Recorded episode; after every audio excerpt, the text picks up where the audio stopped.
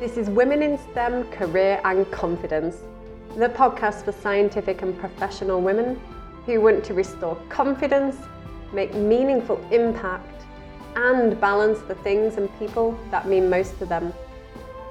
I'm Dr. Hannah Roberts, and I'll be sharing with you insights and inspiration into the mindset and skill set to help you navigate your career and lead powerfully. It's recorded live and outdoors so anything could happen. Good morning, everybody. Welcome to the show. And I'm here out of the pool, escaped from children interruption, so hopefully we will have a good one this morning.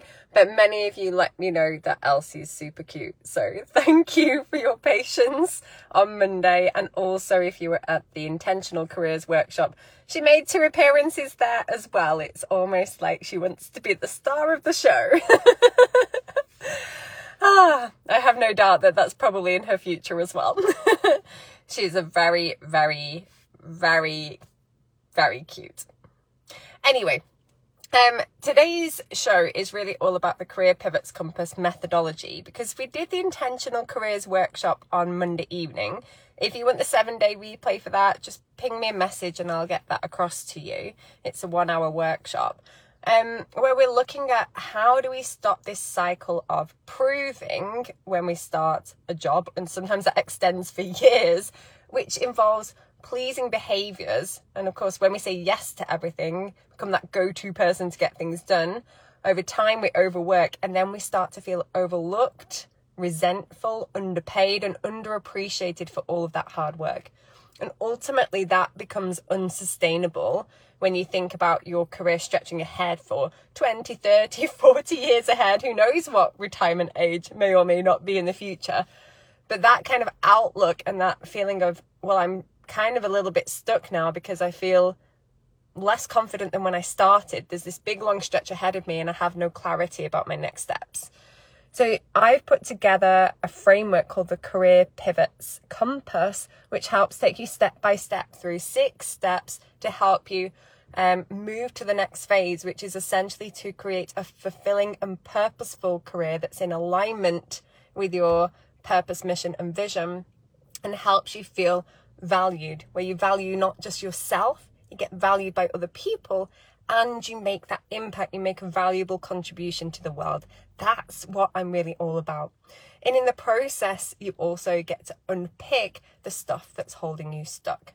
So let me take you through step number one today, and we can do a series of lives on all the different compass steps.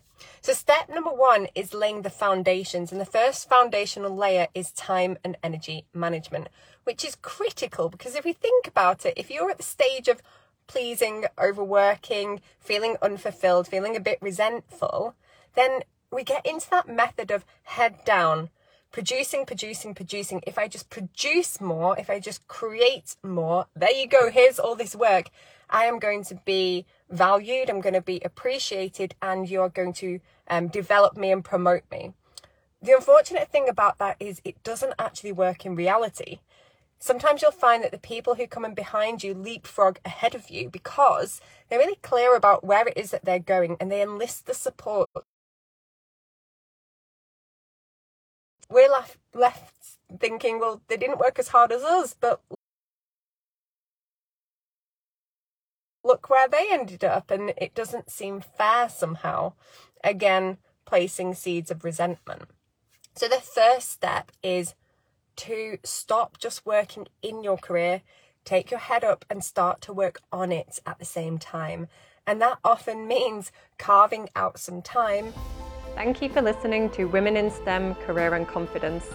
To get further support in your journey, join me in Breakthrough Unleashed on Facebook.